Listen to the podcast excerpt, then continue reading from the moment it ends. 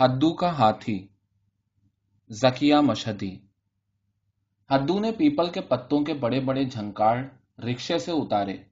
کسیف کرتے کی جیب سے چند مڑے تڑے نوٹ اور کچھ ریز گاری برامد کی۔ احتیاط سے گن کر رکشے والے کا کرایہ ادا کیا۔ بقیہ رقم واپس رکھی۔ پھر بڑی محنت سے موٹی موٹی ڈالیاں کھینچ کر انہیں احاطے کے اندر لائے۔ ہاتھی نے کسل مندی سے سونڈ دائیں بائیں جھلائی، پھر قدرے تکلف کے ساتھ بھاری بھرکم پاؤں آگے بڑھائے۔ ارے بیٹا، رک، اس سے قبل کے لوگ تیرا حصہ کھا جائیں، یہ لے لے۔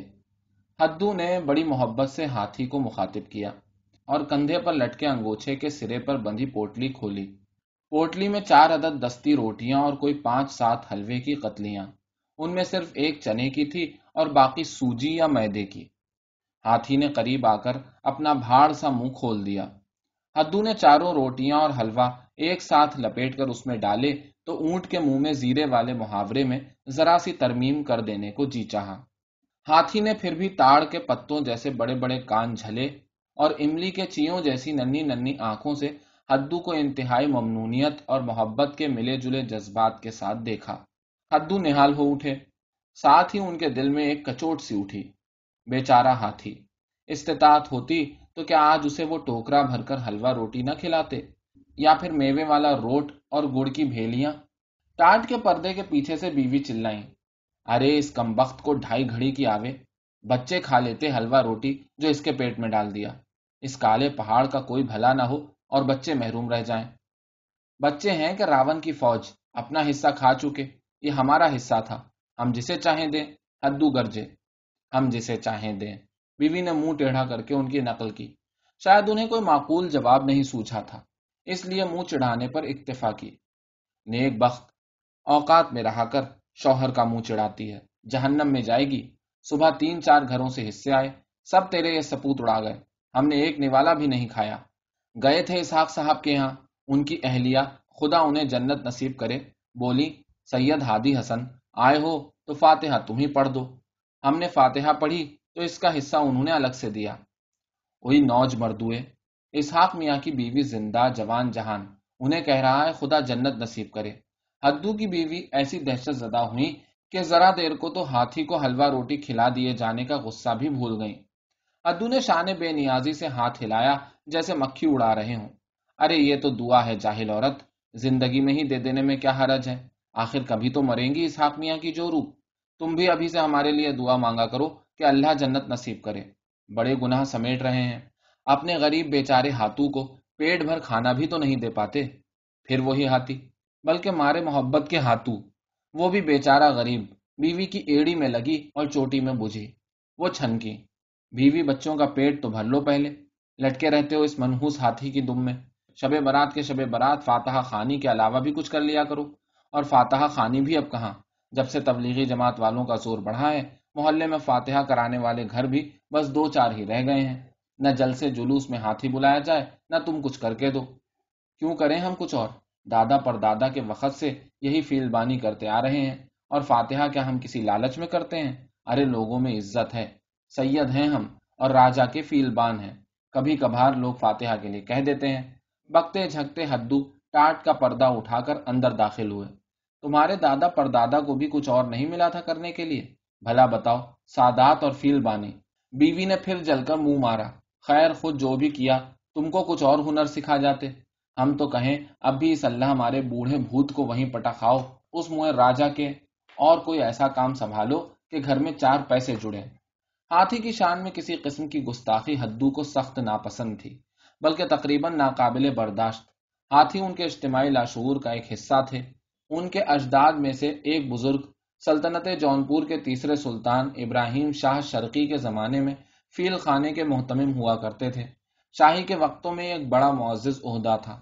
ہدو کے ذہن کے نہا خانوں میں ہاتھیوں کے جھنڈ کے جھنڈ گھومتے پھرتے تھے۔ وہ ان سب کو گومتی کے پانیوں میں نہلاتے، ان کے لیے میوہ اور گڑ بھرے روڈ تیار کراتے، گنوں کی پھاندیاں اترواتے اور پیار سے ان کے سوپ جیسے کانوں میں محبت بھرے نرم و شیریں الفاظ یوں اتارتے کہ اڑیل سے اڑیل ہاتھی بھی پالتو کتے کی طرح اٹھ کھڑا ہوتا۔ یہ ہاتھی کے اٹھ کھڑے ہونے کا بھی ایک الگ قصہ تھا۔ چودہویں صدی آخری سانسیں لے رہی تھی۔ لوگ باغ دہلی کے تاج سے کرکٹ کھیل رہے تھے۔ اگرچہ کرکٹ اس وقت رائج نہیں تھا۔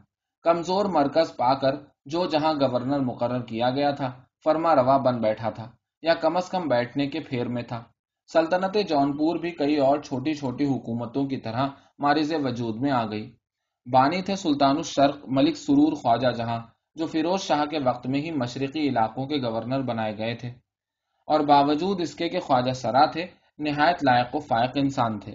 صرف پانچ برس کے دور حکومت میں کہ قضاء و قدر نے اس سے زیادہ مہلت نہیں دی، جون پور کو دار السرور بنا گئے۔ آگے چل کر شاہجہاں نے اسے شیراز ہند کے لقب سے نوازا۔ اس وقت قلعہ فیروز شاہی میں ہاتھی گھوڑوں کی ریل پیل ہوا کرتی تھی۔ کوچ کا نقارہ بجنے پر فوجیں کوچ کیا کرتی تھیں۔ دما دم دما دم۔ شفاف سڑک پر صبح خاکروب جھاڑو لگاتے اور شام کو بھیجتی مشکوں سے چھڑکاؤ کرتے۔ سوندھی سوندھی خوشبو اڑتی تو عالموں کی پالکیاں نکلتی خراما خراما ڈھال گڑھ ٹولہ میں لوہارے ڈھالے بنانے میں مصروف ہوتے اور درس گاہوں میں طالب علم اپنے اپنے ذہن کو جلا بخشتے۔ درس گاہوں نے ایسی شہرت حاصل کی کہ ایک صدی بعد شیر شاہ جیسا مدبر، ذہین اور رعایا پرور بادشاہ یہاں تعلیم حاصل کرنے آیا۔ ڈھالگر ٹولے میں اب غریب مسلمان بیڑی بناتے ہیں اور ٹی بی میں مبتلا ہو کر قبل از وقت مر جایا کرتے ہیں۔ جون پور کے کسی مدرسے میں اب کوئی شیر شاہ پڑھنے نہیں آتا۔ دہلی میں طوائف الملوکی کے اس دور میں جناب امیر تیمور صاحب کرا نے بھی اپنی ترچھی آنکھیں ہندوستان کی طرف پھیری۔ بڑے بڑے شہر بشمول دہلی اجاڑ ہوئے، جیسے کوئی نہایت منحوس الو بول گیا ہو۔ صاحب علم و اوصاف لوگ عزت اور جان و مال کی حفاظت کے لیے بھاگ بھاگ کر نسبتاً پرامن علاقوں میں اکٹھا ہوئے، جن میں جون پور بھی تھا، جو دار السرور کے بعد دار الامان بھی قرار دیا گیا تھا۔ انہی دنوں علی گڑھ سے ہجرت کر کے، جو اس وقت کوئل کے خوبصورت نام سے جانا جاتا تھا، ایک بارش بزرگ، ایک مسے بھیگتے نوجوان کے ساتھ، جو ان کا پوتا تھا، ہاتھی پر سوار، جون پور سے تین میل دور موزہ فیروز شاہ پور میں وارد ہوئے۔ جون پور پر انگریزوں کے قبضے کے بعد یہ موضع ان کے کاغذات میں فروشی پور درج ہوا، جسے بعد میں عوام نے پڑوسی پور بنا دیا۔ یہ بزرگ ان مسلمانوں میں سے تھے جنہوں نے بھٹیس کے قلعے کے باہر ہندوؤں کے شانہ بشانہ کھڑے ہو کر تیموری سپاہ سے جنگ کی تھی۔ اور شکست یقینی جان کر زنو بچہ قتل کر کے جوہر کی رسم ادا کی تھی۔ زندگی باقی تھی، خود بھی بچ گئے اور یہ پوتا بھی جو ان کے ساتھ ہاتھی پر سوار ہو کر جنگ میں شریک تھا۔ سید، عالم دین اور نہایت پاک باز ہونے کے سبب بزرگ جون پور میں ہاتھوں ہاتھ لیے گئے۔ اس وقت سلطنت کا فاؤنڈیشن اسٹون نصب کر کے خواجہ جہاں راہی ملک عدم ہو چکے تھے۔ منہ بولا بیٹا مبارک شاہ تخت پر تھا۔ بزرگ کو مبارک شاہ نے قطع اراضی دی، جس پر انہوں نے مدرسہ قائم کیا۔ کچھ عرصے بعد ان کا ہاتھی مر گیا تو سلطان نے ہاتھی بھی عنایت کیا۔ اطراف کا ایک پنچ گوتی راجپوت بزرگ سے اس قدر متاثر ہوا کہ اسلام قبول کیا اور اپنی بیٹی ان کے پوتے کے نکاح میں دی۔ بزرگ ہاتھی والے سید صاحب مشہور ہو گئے۔ اس لیے کہ فیروز شاہ پور سے جون پور آتے تو ہاتھی پر سوار ہو کر ہی آیا کرتے۔ جون پور اب شرقی سلطنت کا صدر مقام تھا۔ سید صاحب کا ہاتھی ایک دن جون پور میں اڑ گیا۔ اٹالا چوک پر بیٹھا تو بس بیٹھے بیٹھے گھنٹوں کان جھلتا رہا۔ اٹھنے کا نام نہ لے۔ لاکھ مہاوت نے آکس کے ٹہوکے دیے پچکارا سارا فن آزما لیا، لیکن زمیں جمبد آسما جمبد نہ جمبد فیل سید۔ تب ان کے پوتے کے پانچ سالہ بیٹے نے، جس کی ماں نسلن راجپوتنی اور مذہبن مسلمان تھی، اور جو پر دادا کے ساتھ ہاتھی پر بیٹھ کر سیر کرنے چلا آیا تھا، ہاتھی کے گلے میں ننے ننے ہاتھ ڈال کے اس کے کان میں کچھ کہا۔ ہاتھی فوراً اٹھ کھڑا ہوا۔ یہ قصہ کچھ ایسا زبان زدے خاص و عام ہوا کہ لڑکا بڑا ہوا تو سلطان ابراہیم شاہ شرقی نے اس کے پر دادا کی زمینوں میں اضافہ کر کے اسے فیل خانے کا محتم مقرر کر دیا۔ سید ہادی حسن عرف حدو میاں کے کرم خوردہ شجرے میں فیل خانے کے محتمم اور پڑوسی پور کے زمیندار سید سنجر حسین کا نام بالکل صاف لکھا نظر آتا ہے۔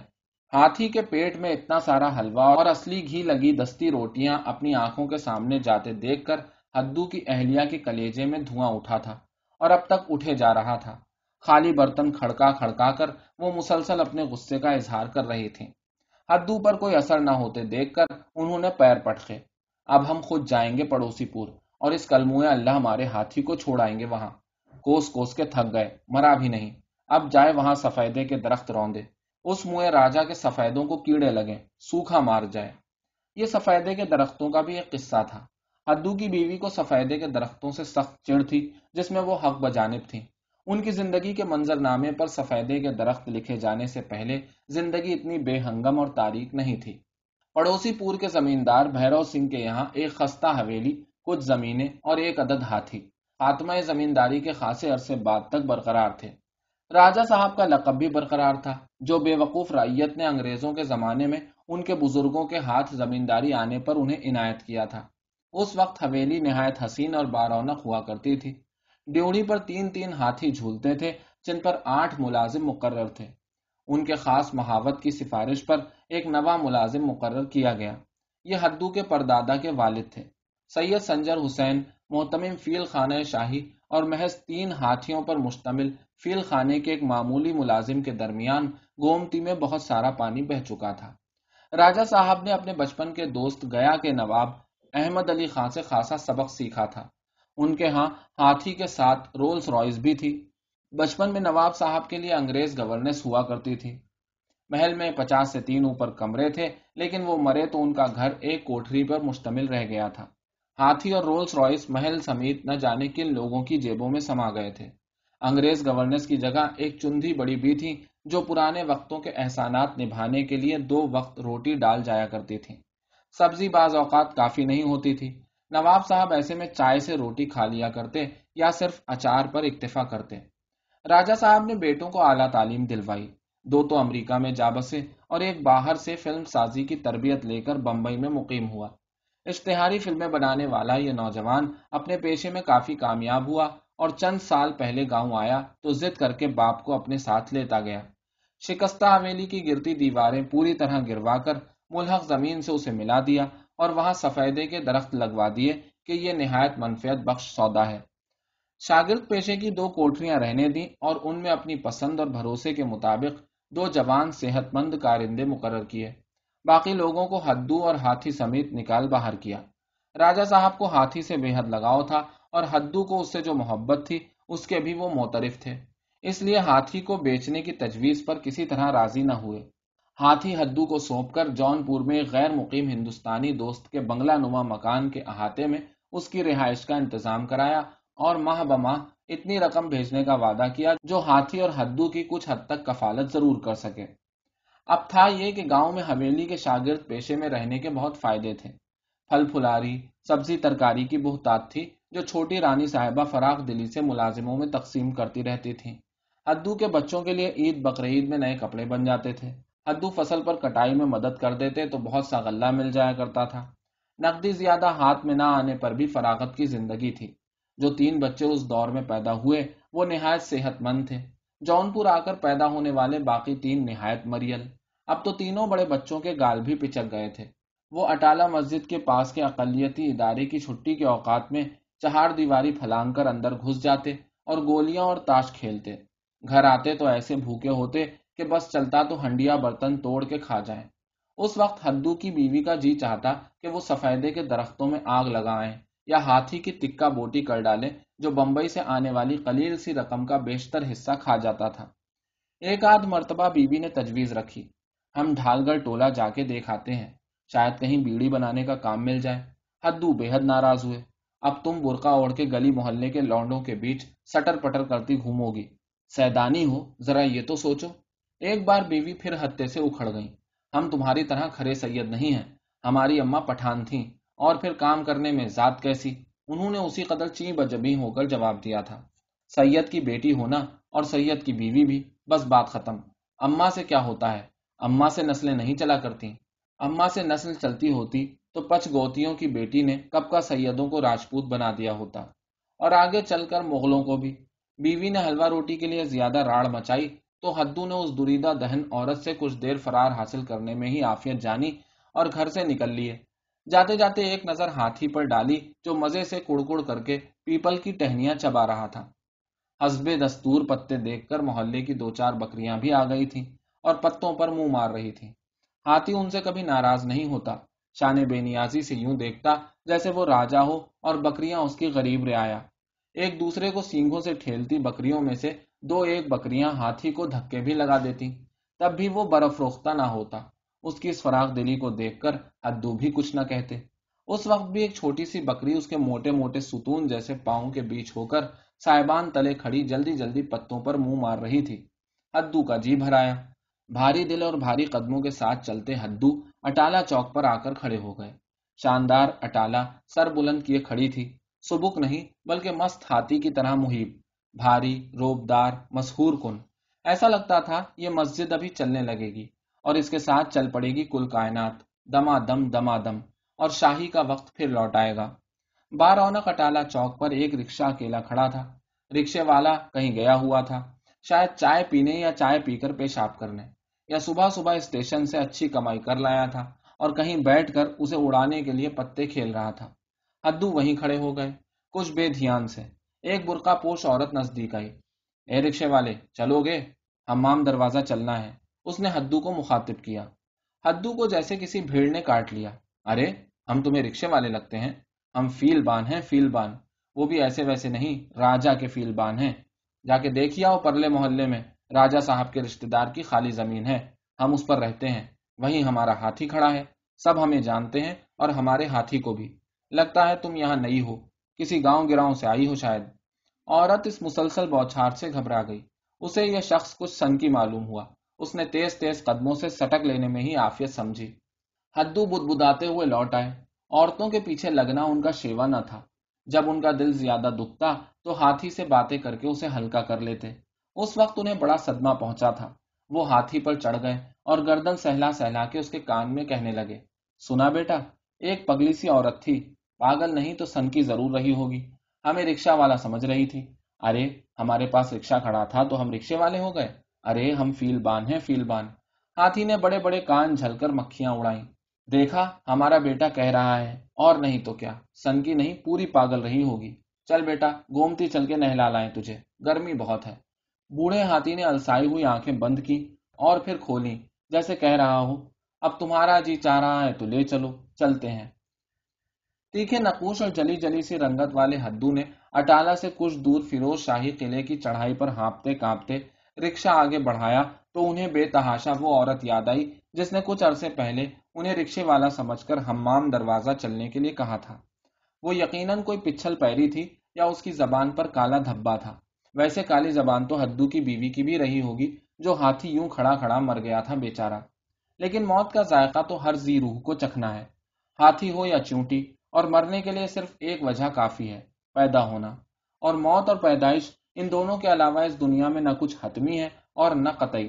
مزید یہ کہ ہاتھی جو خاصا بوڑھا ہو چلا تھا، آدھا پیٹ کھا کے زندہ رہنے والے انسانوں کی طرح زیادہ دن زندہ نہیں رہ سکتا تھا۔ لیکن ہدو کی تسلی کے لیے ان میں سے کوئی حقیقت کافی نہیں تھی۔ وہ بلک بلک کے رویا کرتے تھے۔